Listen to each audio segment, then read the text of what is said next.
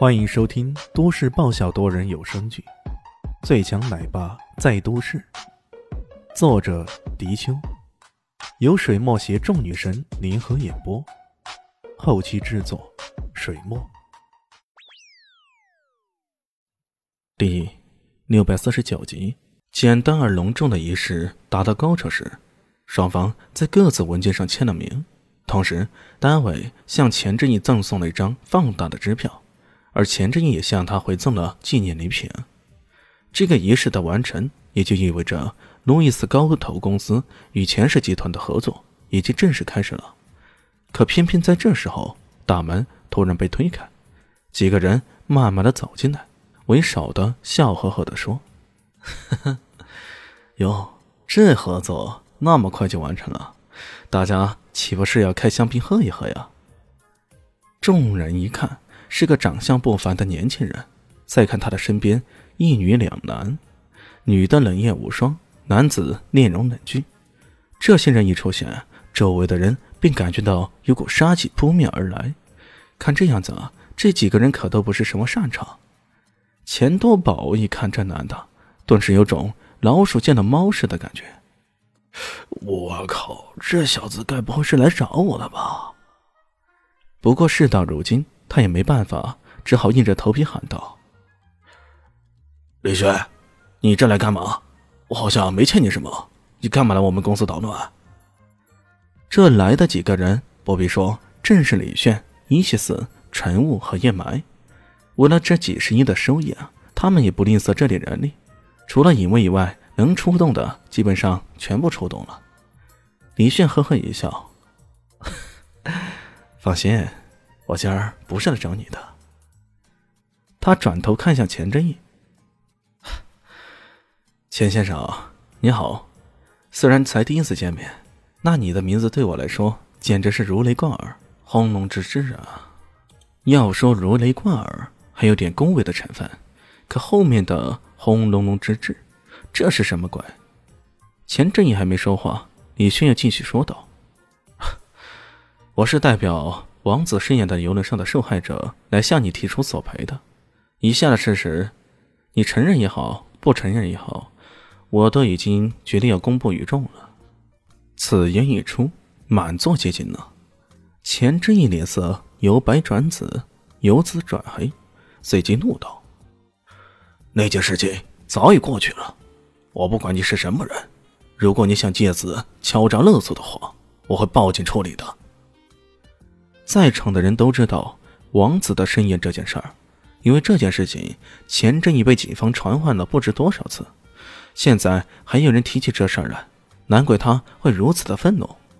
可李迅根本不在乎他真的愤怒还是假的愤怒，他施施然的往旁边沙发上一坐，摊了摊手：“ 报警，好啊，马上报，最好报警，把这家伙给抓走。”他指的那人。正是那路易斯高头公司的黑衣人戴维。此言一出啊，钱正义立马脸色一变，戴维也愣了一下，身子往后一缩，显得很不自然起来。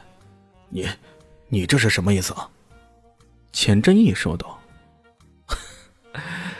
什么意思啊？什么意思？啊你心里比我清楚啊。这位戴维先生的公司开在罗群岛那边。其实只是一个皮包公司啊，整个公司只是挂了个牌子，只有两个雇员。像这样的公司能够拿出一百多亿来给你投资，你觉得警方会相信吗？王子的深夜的受害者们会相信吗？你，钱正义本以为这件事他做的天衣无缝，可万万没想到，眼前这年轻人居然调查的清清楚楚的了，这让他一下子不知该如何应对。什么皮包公司啊？什么王子身下的受害者？这关什么事儿啊？在场的人听得云里雾里的，钱多宝更是问道。他看向父亲的样子，感觉事情有些不妙，可不问清楚，心里又堵得慌。李炫摆了摆手：“好吧，这件事儿让我们的一姐给大家从头到尾说了一遍吧。”伊西斯站出来，冷冷一笑。说道：“不久前，南向港的游轮“王子的盛宴”出现了近年来最为恶劣的歹徒挟持船只的事件。事发后，执行这件事的雇佣军头目史蒂夫死了。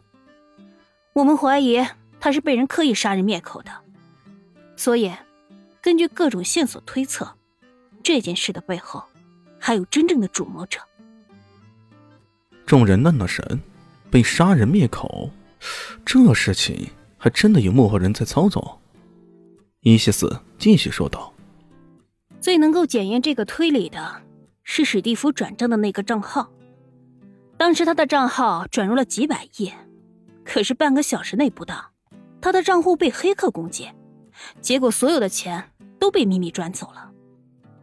最值得怀疑的是，史蒂夫虽然死了，可是还有人在极短的时间内，根据黄玉书所提供的密码，从瑞士银行取走了他的本票、一些珍稀古董等等。如果这件事情的背后没人操控，那才是真的见个鬼。李迅忍不住插了这么一句，在场的众人忍不住倒吸口冷气啊！他们只听说在游轮上那些富豪们被洗劫了一通，让这个雇佣军头目被打死了。至于后续的事情，他们还真的没料到，竟然有那么多的波折。那那关我什么事儿？关我什么事儿？钱之义用尽最后的力气咆哮起来，他的愤怒也是脸上的一丝慌乱。除了李炫，谁也没有留意到，他其实把手指扣在皮带的扣子上，摁到了什么。这老小子看来是十分不老实呢。大家好，我是阿西，是只猫，在剧中扮演乔小萌等角色。本集播放完毕，谢谢您的收听，下集更精彩哦。